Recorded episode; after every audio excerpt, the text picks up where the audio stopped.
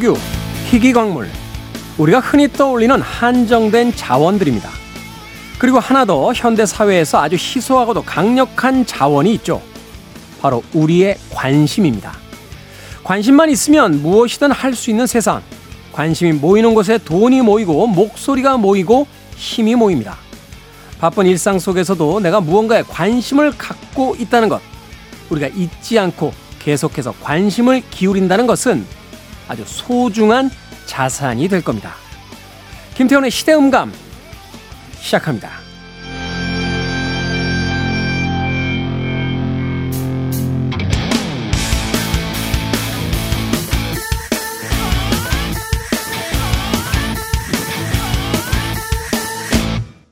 그래도 주말은 온다. 시대를 읽는 음악 감상의 시대음감 김태훈입니다. 나이 든 이와 젊은이들을 흔히 나누는 기준이 뭐가 될까요? 그것은 아마도 나이가 되겠죠. 그런데 나이보다 더 앞서 있는 기준이라고 한다라면 아마도 세상에 대한 호기심이 아닐까 하는 생각을 해보게 됩니다.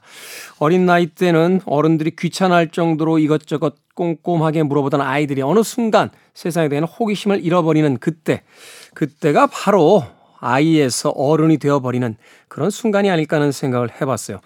자, 유튜브라든지 각종 SNS 또 수많은 검색 엔진을 통해서 이 인터넷 시대에 관심만 있다면 모든 것을 찾아볼 수 있고 또 세상의 모든 분야에 대해서 공부를 할 수 있습니다만 우리는 관심을 잃음으로써 그 수많은 자원들을 낭비하고 있는 건 아닐까 하는 생각을 해 봤습니다. 여러분 주변에 있는 자잘한 일상부터 세상에 대한 커다란 호기심까지 관심을 가지고 지켜보는 것. 그것이 나라는 자산을 좀 더 개발하고 또 무엇인가 나은 존재로서 만들어가는 출발점이 되지 않을까 하는 생각이 들었습니다. 자, 김태훈의 시대 음감, 시대 이슈 들 새로운 시선과 음악으로 풀어봅니다. 토요일과 일요일, 일라드에서는 낮 2시 5분, 밤 10시 5분 하루에 두 번 방송이 되고요. 한민족 방송에서는 낮 1시 10분 방송이 됩니다. 팟캐스트로는 언제 어디서든 함께 하실 수 있습니다. 자, 스키드로의 음악 듣습니다. Youth Gone Wild.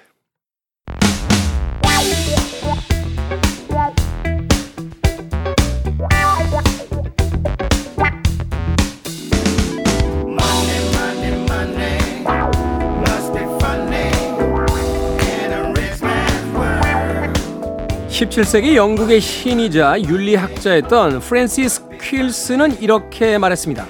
현명하게 세속적이어라. 세속적으로 현명하지 말고. 우리 시대의 경제 이야기, 돈의 감각. 더 퍼블릭 자산 운용의 김현준 대표님 나오셨습니다. 안녕하세요. 네, 안녕하세요. 김현준입니다. 자, 오늘도 이제 계절은 가을로 가고 있는 것 같습니다. 가을이 되면 뭐 테마주 이런 거 있습니까? 계절주들 있잖아요. 계절주들. 아, 네. 계절 테마주라고 했을 때는 딱 생각이 안 나는데 음. 계절주라고 하니까 제가 네. 생각나는 게 하나 있습니다. 저는 이제 가을이 되잖아요. 네. 그러면 테라스가 있는 곳에 가서 테라스. 네. 술주를 마십니다. 그게 계절주 아닙니까? 그게 계절주죠. 네. 그거를 빼놓으면 안 되죠. 아. 주식 해가지고 결국에는 술 사 먹을 거 아닙니까? 그러니까 옛날 개그, 개그의 그 유행어 생각나네요. 어, 결국은 소고기 사 먹겠지라고 네. 하는 건데요. 제가 제일 좋아하는 계절이 가을이고 가을, 가을 저녁에 이 테라스라든지 루프탑에 음, 가서 음, 음. 바람 맞으면서 음. 저녁 때 술 한잔 하는 게 그렇군요. 제가 1년에서 가장 좋아하는 시기입니다. 자, 맥주 회사의 주가 변동 어, 좀 신경 써 보시길 바라겠습니다. 물론 여름철에도 많이 팔리긴 합니다만 여름보다는 오히려 이 테라스를 사용해서 그럼요. 야외에서 이제 어떤 모임을 가질 수 있는 아주 좋은 계절에 그럼요. 이게 사실은 이런 게 있더라고요. 어, 우리의 생각과 결과가 일치하는 건 아니니까. 네. 저도 이제 공부를 좀 하게 되는 게 뭐냐면 몇 년 동안 사지는 않지만 이렇게 관심 종목에다 담아놨던 것들을 매일 그냥 한 번씩 쳐다보면 음. 이게 일정한 패턴 같은 것들이 살짝 보일 때가 있는 것 같아요. 네. 계절 따라서 뭐 오르락내리락 그렇죠. 한다든지 또는 뭐 정치가 어떻게 변했을 때 혹은 뭐 경제가 어떻게 변했을 때 그 반대쪽에서 뭐 어떤 주식들의 움직임이 있다든지 네. 이런 것들을 좀 눈여겨 보는 것도 어 일종의 계절주를 찾아낼 수 있는 그렇죠. 좋은 공부이지 않을까 하는 생각을 해봤습니다. 자, 우리 시대의 경제 이야기, 돈의 감각. 오늘 만나볼 그 첫 번째 이슈는 어떤 이슈입니까? 어, 냉동 김밥 드셔보셨습니까? 이게 참 저도 기사를 보긴 했는데요. 네. 한국 분들 중에 냉동 김밥 드신 분들은 거의 없을 거예요. 왜냐면 우리는 그렇죠. 길거리에 속된 말로 어, 널린 게 김밥집인데 맞아요, 맞아요. 아니 굳이 냉동을 먹을 이유가 뭐가 있습니까? 가면 그냥 그 자리에서 말아주는데. 그러니까요. 저는 네. 그게 참 신기한데 음. 아마 이거를 모르시는 분들은 뭔 소리야? 김밥을 왜 냉동해가지고 먹는 거야? 그러니까요. 이렇게 말씀하실 텐데 아, 이게 우리나라 얘기가 아니고요. 미국의 뉴욕 얘기입니다. 미국의 뉴욕 이야기. 네. 미국의 뉴욕에서 식료품으로 유명한 트레이더 조라는 마트가 있는데요. 네. 여기에 KIMBAP라고 해서 김밥이죠, 김밥. 김밥. 김밥, 김밥 제품이 평일 낮에도 줄을 서서 구매를 하는데 이것이 냉동식품에 있다고 합니다. 냉동식품. 그러니까 미국 마트에서 김밥을 파는 것도 생소한데 우리 같은 경우는 마트에서 안 사죠. 마트 무슨 식당가에선 살 수 있지만 마트에서 그러니까요. 김밥을 사는 일은 많지는 않은데 마트 매대에 김밥은 없잖아요. 그렇죠. 편의점에서는 사지만 편의점에서 뭐 그날 만든 거 그날 바로 이제 그 배송해 주면 그렇죠. 그날 도시락으로 이제 소비하는 그렇죠. 거죠. 그렇죠. 어. 근데 이건 이제 냉동 식품이니까 마치 우리가 뭐 만두라든지 이런 뭐 떡갈비라든지 이런 네. 거를 구매해서 냉동실에 넣고 나중에 데워 먹는 그런 느낌으로 어 파는 제품이 됐고요. 어 영어로 한국식 두부 야채 해조류 rice roll이라고 길게 설명이 이건, 이건 이름이 아니잖아요. 들어간 재료를 그냥 열거한 거지. 두부 아니, 두부 야채 해조류 rice roll. 그러니까 앞 앞뒤만 읽으면 Korean roll인데 네, 거기에 음. 너네들이 좋아하는 이제 건강식 뭐 음. 두부라든지 야채 뭐 이런 게 들었다라는 얘기인데 이걸 이제 기자가 직원한테 물어봤더니 야 이거 너무 좋은 거야 신상인데 인기가 너무 많이 되고 그래서 왜 인기가 있어라고 물어봤더니 미국에서 이제 가장 큰 소셜 미디어 중에 하나인 틱톡 동영상 앱에서 화제가 되면서 순식간에 팔려 나가고 있는 상황이라고 하고요. 음. 이 트레이더 조가 저도 이름은 사실 처음 들은 마트인데 미국에서 560개나 매장을 둔 상당히 큰 마트고요. 작진 않네요. 그렇죠. 어. 여기에 이제 유명한 게 뭐냐면 자체 브랜드 이른바 PB 상품 있잖아요. 네. 이마트라든지 롯데마트도 이제 본인들의 브랜드로 이 OEM 생산을 한 다음에 판매하는 그렇죠. 자체 브랜드가 있죠. 그렇죠. 음. 그것으로 유명하대요. 그러니까 어떤 제품군을 잘 가져와다가 이런 거를 인기식 인기를 이제 누리게 하는 그런 능력을 가진 회사이긴 한데 어쨌든 이 냉동 김밥이 이번 달에 주목을 받으면서 틱톡과 유튜브에 보면은 야 나도 먹어봤다. 너무 맛있다. 어, 한국인이 먹어보면 어떤 맛이겠냐? 뭐 이런 식으로 얘기를 하고 있고요. 이 외국인들은 이렇게 얘기를 한대요. 옛날에는 김밥이라는 단어가 좀 생소해가지고 네. 스시 Korean 스시 뭐 이런 식으로 했다면 이번에 이게 이 viral이 되면서는 아 스시랑 김밥은 아예 다른 거야. 실제로 다르지 않습니까? 아니, 연관성이 없죠. 네, 사실은 뭐 김 김에다가 싸서 자르는 거고 김밥은 음. 뭐 스시는 거기다 회를 올리는, 회를 올리는 개념인데 그걸 이제 인식하면서 와 김밥이라고 하는 게 또 재밌는 게 어 내가 원하는 재료를 아무거나 넣어서 먹어도 상당히 맛있다. 이게 그 미국 사람들 샌드위치나 그 햄버거 할때 그렇죠. 뭐 그 어니언은 빼주시고요, 뭐 더블 패드를 그렇죠, 해주세요, 그렇죠. 뭐 이런. 식으로 하듯이 김밥도 그게 가능하잖아요. 네, 그런 어. 것을 이제 처음 인식을 했다는 거고요. 이런 것을 통해서 제가 다른 그런 음식들은 어떤가 좀 찾아봤더니 전반적으로 뭐 떡볶이, 파전, 갈비, 불고기 이런 것들이 어 이 트레이더 조 그다음에 코스트코 이런 쪽에서도 상당히 많이 팔리고 있고요. 음. 당연하겠지만 이런 제품을 만드는 회사들은 대부분 한국 회사입니다. 그렇겠죠. 한국의 레시피를 이용해서 만들었는데 이거를 미국에 좀 공급을 해봤더니 상당히 반응이 뜨겁다라고 음. 하는 거고요. 어, 예를 들어서 미국의 NBC 방송에서는 우리나라 상장 기업인 대상이 떡볶이를 만들어 가지고 작년부터 월마트하고 아마존에 팔았더니 네. 이 매출액이 거의 다섯 배 가까이 늘어났고 어, 엄청 나오냐. 김치도 이제는 어. 이 중국 사람들이 뭐 파오차이, 뭐 일본 사람들은 기무치 이렇게 얘기를 했었는데 이게 한국 음식이라는 걸 다 인식을 하고 김치라고 하면서 그들이 이제 알아주는 그런 시간이 됐다고 하고요. 제가 이거를 의미 있게 보는 이유는 뭐냐면은 그 선배님은 이미 잘 아시는 분야지만 이 문화적인 네. 이 확산이 전세적으로 일어났잖아요. 뭐 BTS라든지 K-컬처가 가진 힘이에요. 이게. 그렇죠. 어. 근데 이거 K컬처로 연결될 수 있는 게 뭘까라고 생각을 해보면 이 문화라고 하는 거는 지금 물론 전 세계인들이 우리나라 문화를 잘 알아주고 좋아해 주지만 어쨌든 흥행적인 요소를 무시할 수 없단 말이죠. 네. 그런데 어 이게 한국 이거에 대한 관심이 많이 생기게 되면 어 그러면 가장 먼저 떠올릴 게 뭘까? 제 생각에는 이게 뭐 어떤 제품도 아니고 패션도 아니고 일단은 음식을 한번 먹어보고 싶을 것 같다라는 음, 생각이 음. 들었고요. 네. 어, 제가 이제 해외여행 가보면 일식당이라든지 중식당은 어느 나라에 가도 상당히 많이 있고 그들의 음식 맛을 다 내고 있잖아요. 사실 이제 이민에 있어서는 그 우리보다 역사 깊으니까. 그렇죠. 네네. 근데 이제 한식당은 아직까지 그런 분위기는 아닌데 음. 이런 것들도 결과적으로는 아까 말씀드린 것처럼 우리나라 기업들이나 우리나라 경영자들이 가장 잘할 수 있는 분야 중에 하나일 수밖에 없기 때문에 이건 뭐 우리 식생활이잖아요. 그냥 그렇죠. 일상에서 흔히 다루는 것들이니까. 그렇죠. 그래서 이 들으시는 분들, 이 청취자분들은 핸드폰 꺼내셔가지고 유튜브나 틱톡에다가 여러 가지 한국 음식을 영어로 한번 쳐보세요. 그러면 음. 어, 정말 놀랄 정도로 이 인종이나 국적을 가리지 않고 외국인들이 한국 음식을 먹어보면서 추천하기도 하고 본인들끼리 맛있네 이렇게 평가를 하거든요.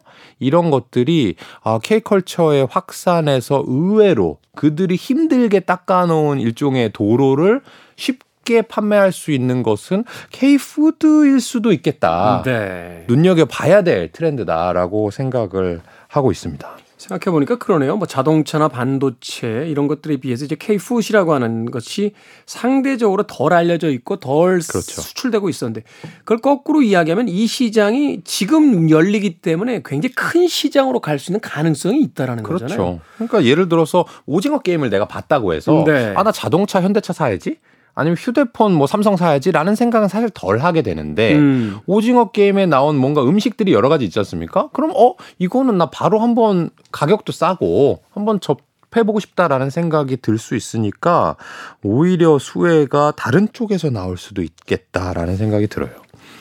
미국에 이민 가신 지 한 20년 되신 형님 한 분 계신데 그 형님이 그 얘기 하시더라고요. 야 오징어 게임 나온 뒤로 우리 딸아이가 집에다가 계속 반 아이들을 데리고 와서 부엌에서 뽑기를 만들라고. 그치, 그치. 그 뽑기를 만들어. 사실은 그 딸아이도 잘 몰랐대요. 네네. 그런데 한국어라는 이유 때문에 야, 너 뽑기 할 줄 아니? 이렇게 되는 바람에 이 아이가 그 유튜브에서 뽑기 하는 법을 배워가지고. 그렇죠, 그렇죠. 그리고 다들 배우는 거잖아요. 네네. 배우는데 꼭 한국 아이인 이 집에 와서 해 먹는다. 그게 더 이제 느껴지는 바가 있고. 그러니까. 그래서 야 이 문화 잘 만든 문화 상품 하나가 가져오는 파급력이라니까 엄청나구나라는 생각을 했는데 맞습니다. 정말로 이제는 그 외국에 나가면 마트에 한국 라면이라든지 한국식 음식들 보는 게 예전처럼 낯설지 않고 맞아요. 또 상대적으로 그 한국 음식점이 이제 전문화되는 그 음식점들이 아직까지는 그래도 뭐 코리아타운이라든지 몇몇 군데 이렇게 좀 한정적이었다가 이 네. 문화를 통해서 이제 확산되어 나가는 그런 이제 초입이니까 맞습니다. 한번 좀 눈여겨 보실 만한 그런 사업 분야다. 그렇습니다. 아, 또 주식으로서도 어떻게 연관될지를 한번 고민해 보시라라고 이야기를 해 주셨습니다. 사실 옛날에만 해도 몇 년 전만 해도 외국 사람들 김밥에 김을 안 먹었어요. 맞아요, 맞아요, 맞아요. 서양 사람들 김 안 먹거든요. 맞아요. 사실은 그런데 냉동 김밥이다. 진짜 신기하죠. 그냥 미국에 가서 김밥집을 차리는 건 어떨까요? 지금 많이 아마 생기고 있을 거고. 이미 그렇죠. 그게 음. 이제 대량 공급을 못 하니까 음. 한국인이 보내줘야 되니까 냉동을 해서 갈 수밖에 없었을 그렇죠. 것 같아요. 근데 이제 뭐 김밥에 들어가는 재료야 뭐 현지화 시킬 수 있는 거니까. 사실은 그렇죠. 그렇죠. 한식당 하시는 분들은 아마 김밥을 새로 메뉴에다 넣지 않을까 네. 하는 생각이 듭니다. 맞아요. 음악 한 곡 듣고 와서 어, 다음 경제 이슈 만나보도록 하겠습니다. K컬처와 K푸드에 대한 이야기 하다 보니까 BTS의 음악 골랐습니다. 아, 다이너마이트. BTS의 다이너마이트 듣고 왔습니다. 김태훈의 시대 음감, 더 퍼블릭 자산운용, 김현준 대표와 함께 우리 시대의 경제 이야기, 돈의 감각 함께 이야기 나누고 있습니다. 자, 이번에 만나볼 이슈는 어떤 이슈입니까? 어, 소카라고 아시죠? 소카, 렌트카 하는 회사죠? 맞습니다. 시간제로 렌트카를 하는 그런 기업인데요. 이 기업의 이 회사 직원들이나 경영진을 만나 보면, 어, 본인 회사들을 렌트카 회사라고 생각하지 않고 기술 기업 이라고 얘기를 많이 하거든요. 사실은 그 넷플릭스 같은 그 OTT 회사들도 관계자들하고 이야기를 해보면 그 컨텐츠 회사라고 얘기 안 하고요. 네. 어, tech 기업이라고 그래요. 그렇죠. 컨텐츠를 다루는 기술 기업 인 그러니까 거죠. 자신들의 회사에서 더 중요한 건 이 컨텐츠보다 컨텐츠를 어떻게 제공할 것이냐에 대한 알고리즘이 더 중요하다. 맞습니다. 네, 그 이야기를 하더라고요. 지금 거의 비슷한 얘기를 이 컨텐츠를 자동차로만 바꿔서 한번 음. 해볼 건데요. 이 쏘카가 인공지능 기술을 앞세워서 어, 변동비를 확 줄였다는 기사입니다. 변동비를 줄였다. 이 변동비가 어떤 거냐 하면은 매출액이 늘어날 때 같이 늘어나고 매출액이 줄어들면 같이 줄어드는 비용을 변동비라고 하거든요. 네. 이 회사가 어떤 변동비를 가지고 있냐면 세차 비용, 그 다음에 차량의 유지에 사용되는 뭐 정비 비용. 그렇겠죠. 더 많이 쓸수록 이제 더 많이 들어가는 비용이니까. 그렇죠. 한번 타고 났는데 앞 사람이 타서 더럽게 된 차를 또 빌리라고 하면은 고객들이 이제 싫어할 거기 때문에 네. 또는 차량이 많이 운행하면 운행할수록 보험료라든지 실제로 사고가 나거나 아니면 타이어 같은 거는 사고가 나지 않아도 교체를 해야 되는 그런 비용이니까 소비재. 그런 것들이 이제 줄어들었다라고 하는 건데요. 어 이게 어떻게 줄어들었지라고 이제 생각을 해볼 수가 있습니다. 이 변동비로 제시된 주요 비용이 차량 유지비와 사고 비용인데 이것이 각각 전년 동기 대비 19%, 21% 감소했습니다. 어... 이게 어떻게 줄어들었냐? 인공지능 기술 때문인데요. 어, 방금 말씀해 주셨던 그 넷플릭스가 컨텐츠를 추천하는 것과 비슷한 개념입니다. 넷플릭스 입장에서는 컨텐츠를 사오는 게 다 돈이거든요. 그렇죠. 그게 비용입니다. 근데 소비자가 어떤 것을 많이 볼지 잘 안다면 사실은 많은 컨텐츠를 사올 필요가 없죠. 그 이야기를 하더라고요. 적은 콘텐츠로 얼마나 더 많이 돌리느냐. 그렇죠. 아. 모두가 볼 만한 콘텐츠를 갖고 있는 회사와 아무도 안 볼 건데 잘 모르고 다양의 컨텐츠를 구매하는 회사하고는 사실 경쟁력의 차이가 나는데요. 소카도 마찬가지입니다. 이 운영 고도화를 통해서 이 차량의 관제 관리 시스템을 만들었고 이걸로 차량의 상태나 위치를 파악한 다음에요. 네. 실제로 이 소카라고 하는 건 어떤 지점이 있는 게 아니라 주차장에 세워놓고 스마트폰으로 결제해서 바로 타고 나가는 시스템이잖아요. 그렇죠. 그러면 어느 시간대에 어느 곳에 요 차를 갖다 놓으면 사람들이 많이 쓰겠다라고 음. 하는 것을 알리는 거죠. 그렇게 되면은 차량이 노는 시간을 줄어들 수 있는 거예요. 그러네요. 그러니까 차량에 말하자면 운행하는 시간, 가동 시간을 많이 늘리면 늘릴수록 사실은 매출액이 똑같이 늘어나게 되고 그러면 비용이 줄어들 수가 있는 것인데 네. 이렇게 설명을 한번 또 자세히 드려보겠습니다. 어, 소카의 경우 유리비, 유류대나 수리비 같은 것들이 변동비고요. 그다음에 본사의 임차료, 그다음에 지원 부서, 예를 들면 뭐 재무팀, 홍보팀 음. 이런 팀의 인력 비용은 인건비 이런 것들은 고정비거든요. 그렇죠. 고정비하고 변동비를 나누어서 본 다음에 고정비는 매출액이 늘어나든 줄어들든 원래 똑같이 존재하는 비용 아닙니까? 맞습니다. 네, 그런 것들은 우리가 어떻게 관리를 할 수가 없는데 변동비를 조금 줄이고 결과적으로는 전체 비용 중에 고정비가 차지하는 비율을 늘려 놓는다면 이 회사의 매출액이 늘어서 손익분기점이 넘어가면 넘어갈수록 사실은 이익률이 상당히 개선되는 효과를 볼 수가 음. 있고요. 요거를 우리 재무적인 투자적인 용어로는 영업 레버리지 지렛대 효과가 있느냐 없느냐 라고 표현을 하게 되고요. 이게 일반적으로 어 소카도 그렇고 다른 회사들도 다 렌터카니까 똑같겠지라고 생각을 하시는 분들은 요런 변화를 눈치채지 못할 수도 있고 요걸 눈치채신 분들은 어 이 회사는 자동차를 상당히 효율적으로 관리하는구나. 그러니까 음. 고객들이 만족도가 높아질 거고 같은 자동차를 보유하고 있는 것 기준으로는 매출액이 많이 발생할 수 있겠구나라고 하는 것을 눈치챈다면 또 투자의 기회가 생길 수도 있을 것 같습니다. 아, 이게 참 그러니까 그 미리 예측할 수 있다면 그렇죠. 어, 우리가 쓸데없이 다른 지역에서 놀고 있는 차량의 어떤 활용도도 올릴 수가 있고 네. 또그 예측을 통해서 변동 비용을 줄일 수 있다. 그러니까 이게 말하자면 그런 거네요. 그러니까 어떤 새로운 시장을 끊임없이 개척하는 어떤 양적 성장뿐만이 아니라 네네. 지금 시장 내에서 얼마나 효율적인 구조를 다시 확립시킬 거냐. 그렇죠. 이게 사실은 이제 사람의 머리로는 예측이 잘 안 됐던 것들인데 현재까지 어떤 빅데이터들을 모아서 인공지능에게 계산을 시켜봤더니 일정 정도의 어떤 답을 제시한다. 맞아요, 맞아요. 아 그것만으로도 변동비가 줄면 사실 이제 영업이익이 올라가는 거니까. 맞아요. 아. 그러니까 이렇게 예를 들어 볼 수 있는데 선배님하고 저하고 둘 다 자동차가 필요한 상황이에요. 네. 근데 이 인공지능이 없는 경우에는 어 둘 다 차량을 빌려야 되면 차량이 사실 두 대가 필요하죠.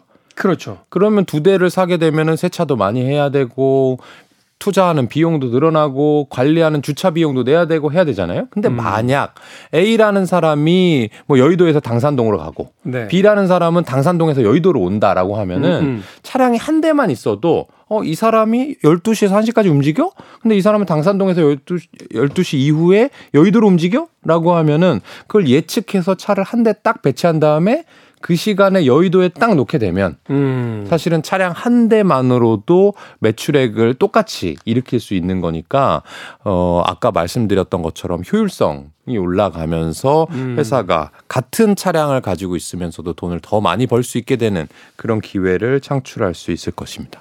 그래서 과거에도 사실 이제 고객 기록이라는 게 굉장히 중요한 어떤 영업의 그 기준이었잖아요. 네.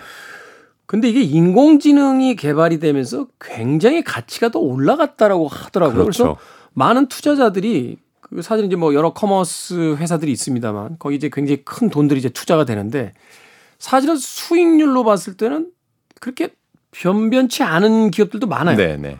그런데 왜 그렇게 투자를 하냐고 이야기를 했더니 그 회사에서 나오는 수익률보다 그 회사가 가지고 있는 각 개개인의 이제 소비 패턴. 그렇죠.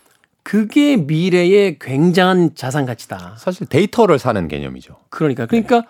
저 같은 경우도 요새 깜짝 놀라는 게 뭐냐면 일정한 기간이 되고 나면 저 이제 정기적으로 사는 게 있을 거 아니에요. 뭐 네네. 쌀도 있고 뭐 아, 어머님 그렇죠. 비타민도 있고 뭐 여러 가지가 있는데 꼭 떨어졌을 때쯤 되면 떠요. 네네네. 그러니까 아, 알고 이, 있죠, 사실. 이 알고리즘으로 분석을 하는구나. 그래서 네. 내가 그 구입하는 패턴 그러니까 어떤 시기가 어느 정도 되면 이걸 다시 산다는 걸 이제 다 이미 읽어내고 있구나. 그렇죠. 그렇죠. 참 그럴 때마다 누군가에 감시받는다는 느낌도 좀 들긴 네. 합니다만 그럼에도 불구하고 그것을 통해서 어떤 기업들이 또 영업이익을 극대화시킬 수 있다라면 그 기업의 또 가치는 올라가는 거니까 소카도 소카입니다만 이게 법률적으로 안 되나요? 이 렌트카 회사들에서 가장 중요한 건 그 렌트카 회사라는 로고가 안 보여야 되는데 사실은 그렇죠. 그 어? 하호 허 이것도 안 보이고 뭐 거기까지는 그러려니 네. 하는데 이게 옆에 그 회사의 로고가 너무 크게 붙어 있으면 네, 사실은 네. 빌리고 싶다가도 그렇죠. 뭐 그런 게 좀 있죠. 네, 어, 네. 그게 법률적으로 어떤 뭐, 뭐 규정이 있기 때문에 그렇게 되는지는 잘 모르겠습니다만 네. 저는 쏙하고 아무 관계는 없습니다만. 네. 어, 뉴스가 나온 김에 예, 혹시 관계자분들이 듣고 계실까 싶어요. 제가 보기에는 뭐 저 같은 생각은 누구나 다 했을 텐데 그게 아마 아, 그 영업의 어떤 규정 같은 게 아닐까 하는 생각을 해봅니다. 자 음악 하나 듣고 와서 이제 마지막 경제 이슈 만나보도록 하겠습니다.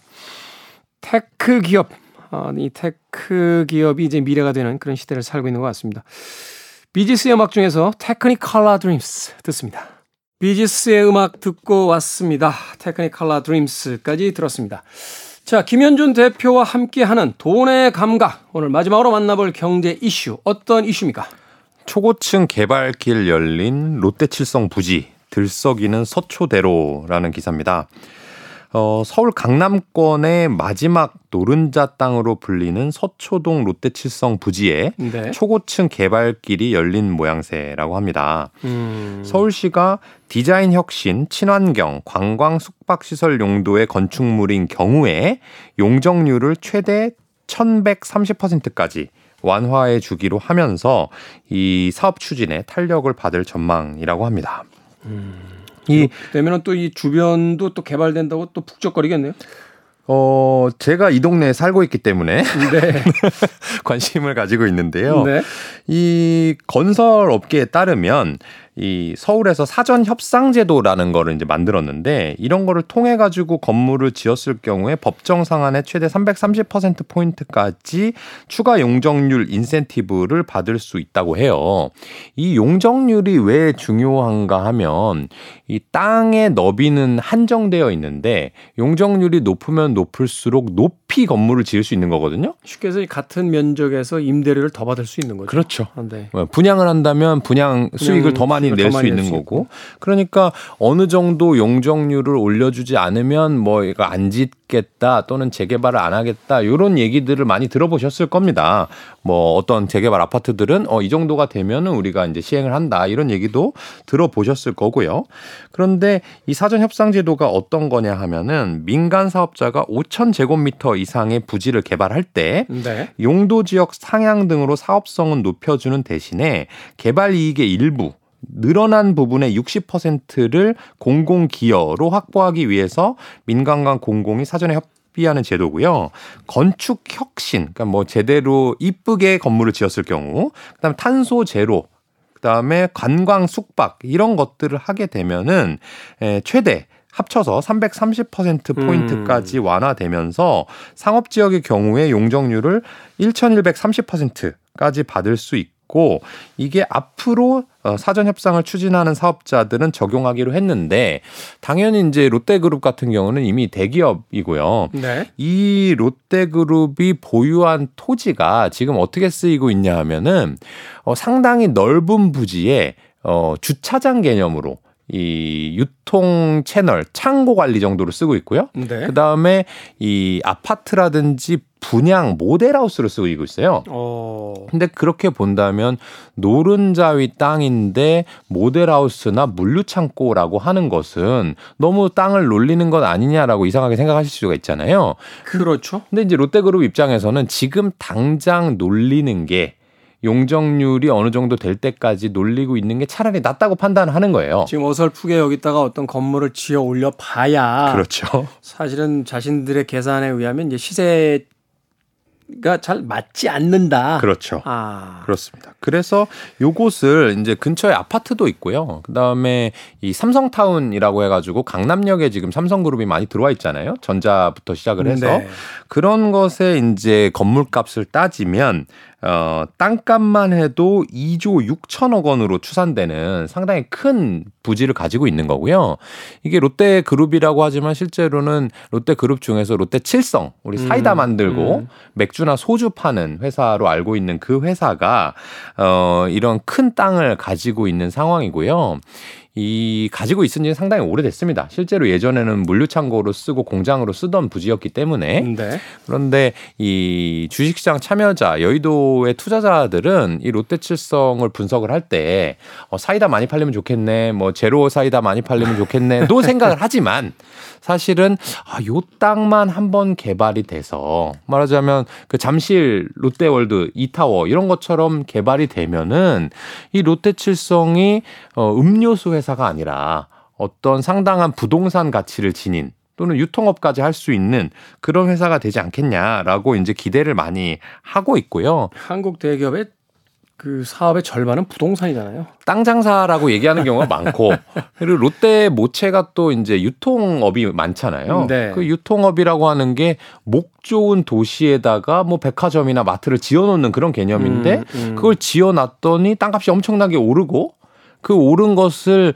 어 최근에는 sale and leaseback이라고 해서 그 땅을 아예 펀드 같은 데 팔아버리고 본인들의 그 마트나 백화점은 임차를 다시 하는 형식으로 영업은 꾸준히 하되 이 땅값이 오른 시세 차익을 누리는 일도 실제로 롯데그룹이 많이 하고 있거든요. 롯데뿐만이 아닌 것 같아요. 그 뭐 지금도 그렇죠? 그런지 모르겠습니다만 그 유명한 구두 회사는 구두가 아니라 그 구두 회 구두를 파는 그 점포 점포의 부동산업을 하는 맞아요, 맞아요. 굉장히 유명했는데 그 구두 점포들은 사실 되게 목 좋은 곳에 1층에 또 이렇게 작은 빌딩들로 하나씩 가지고 있잖아요. 종로 2가 뭐 저 명동 그렇죠. 한복판에 명동에 들어, 한복판에 들어가 있으니까 맞습니다. 네. 그래서 어 롯데 칠성이라는 기업을 여러분들이 한번 관심을 가져 보시고 그리고 어 이 근처의 부지를 한번 보신다면 와 이 롯데칠성에 내가 원래 관심을 가지고 있었는데 어 알고 보니까 이런 영업 가치 외에 자산 가치라고 하는 부분들도 있구나. 음, 네. 그런 것들은 사실은 여러분들이 영업 가치를 계산하는 데는 좀 애를 먹는 경우가 있, 거든요. 초보 투자자들은. 네. 근데 누구나 이 아파트라든지 상가라든지 이런 거는 주변에 공인중개사 사무소 돌아다니면서 많이들 보셨기 때문에 와, 이 정도 땅의 넓이에 어, 이 정도 가격이라고 하면은 사실은 자산 가치가 엄청나네라고 생각해 볼 수도 있을 것 같아서요.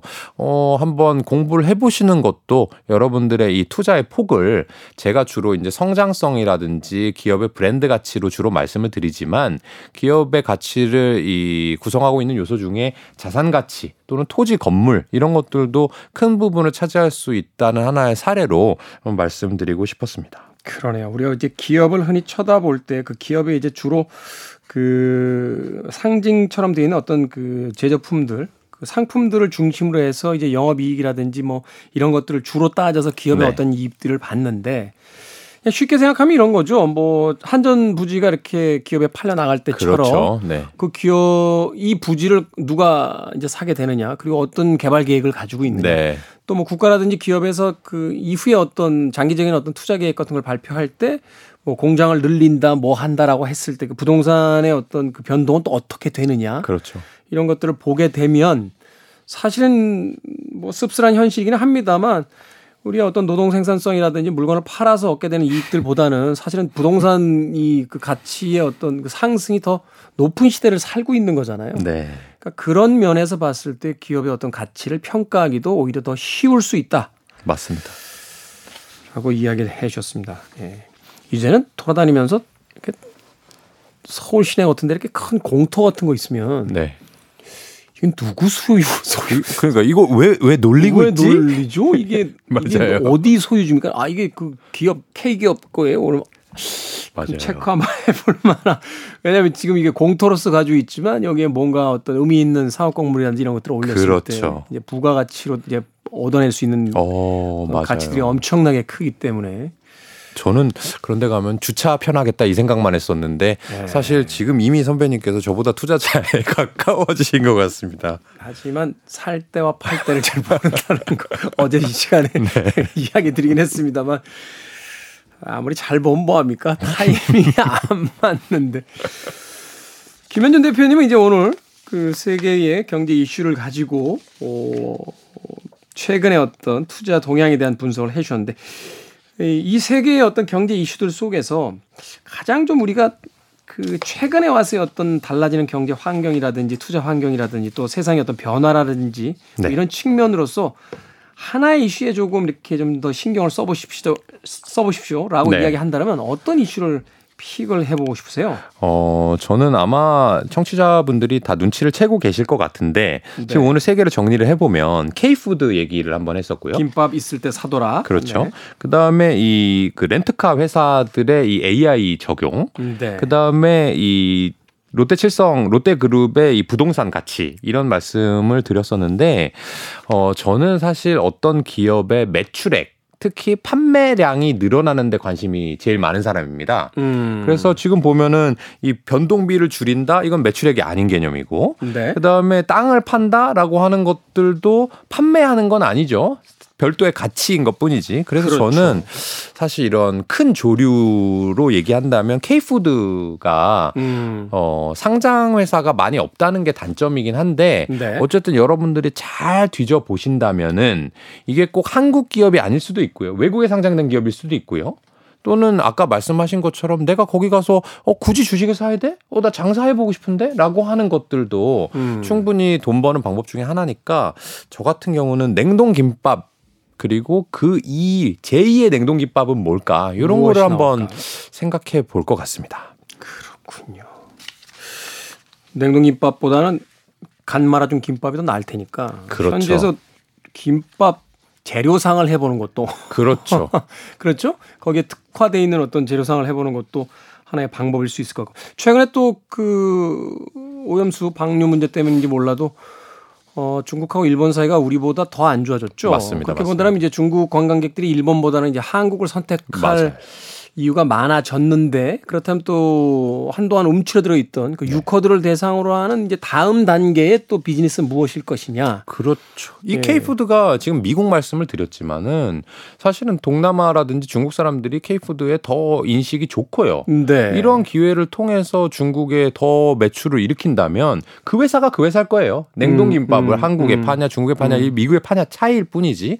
그러니까 제가 사실 요새 관심 있는 분야 중에 하나도 이 유커의 귀환에서 어, 플러스 알파가 될 수 있는 기업 그게 K푸드에서도 저는 나타날 수 있다고 봅니다. 최근 뉴스 보니까 재밌는 게요. 그 지난 한 몇십 년 전 됐죠. 한 3, 40년 전 정도 되는 것 같은데 그때 이제 약간 과장된 것 같긴 했는데 사회 문제가 됐던 것 중에 하나가 뉴스에서요. 그 우리나라 주부들이 일본에 가서 코끼리 밥통 사온 게 음, 문제가 네네. 됐어요. 네.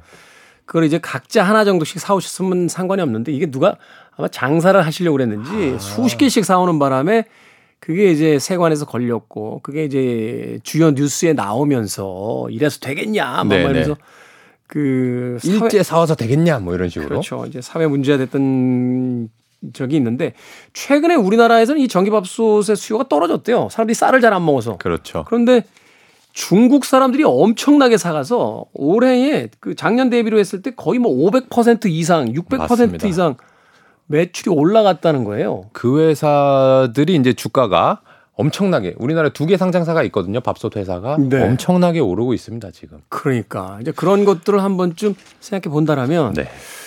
뭐 코로나 때문에 어차피 그 또 여러 가지 어떤 뭐 사드 문제라든지 중국인들이 우리나라에 한동안 오지 못했었는데 지금 네. 이제 6호 좀 해제가 됐죠? 단체 관광 그렇습니다. 허가해 8월부터. 예, 중국에서 그것도 허가해 줬고 또 일본 쪽으로는 안 가는 분위기가 좀 만들어지고 있고.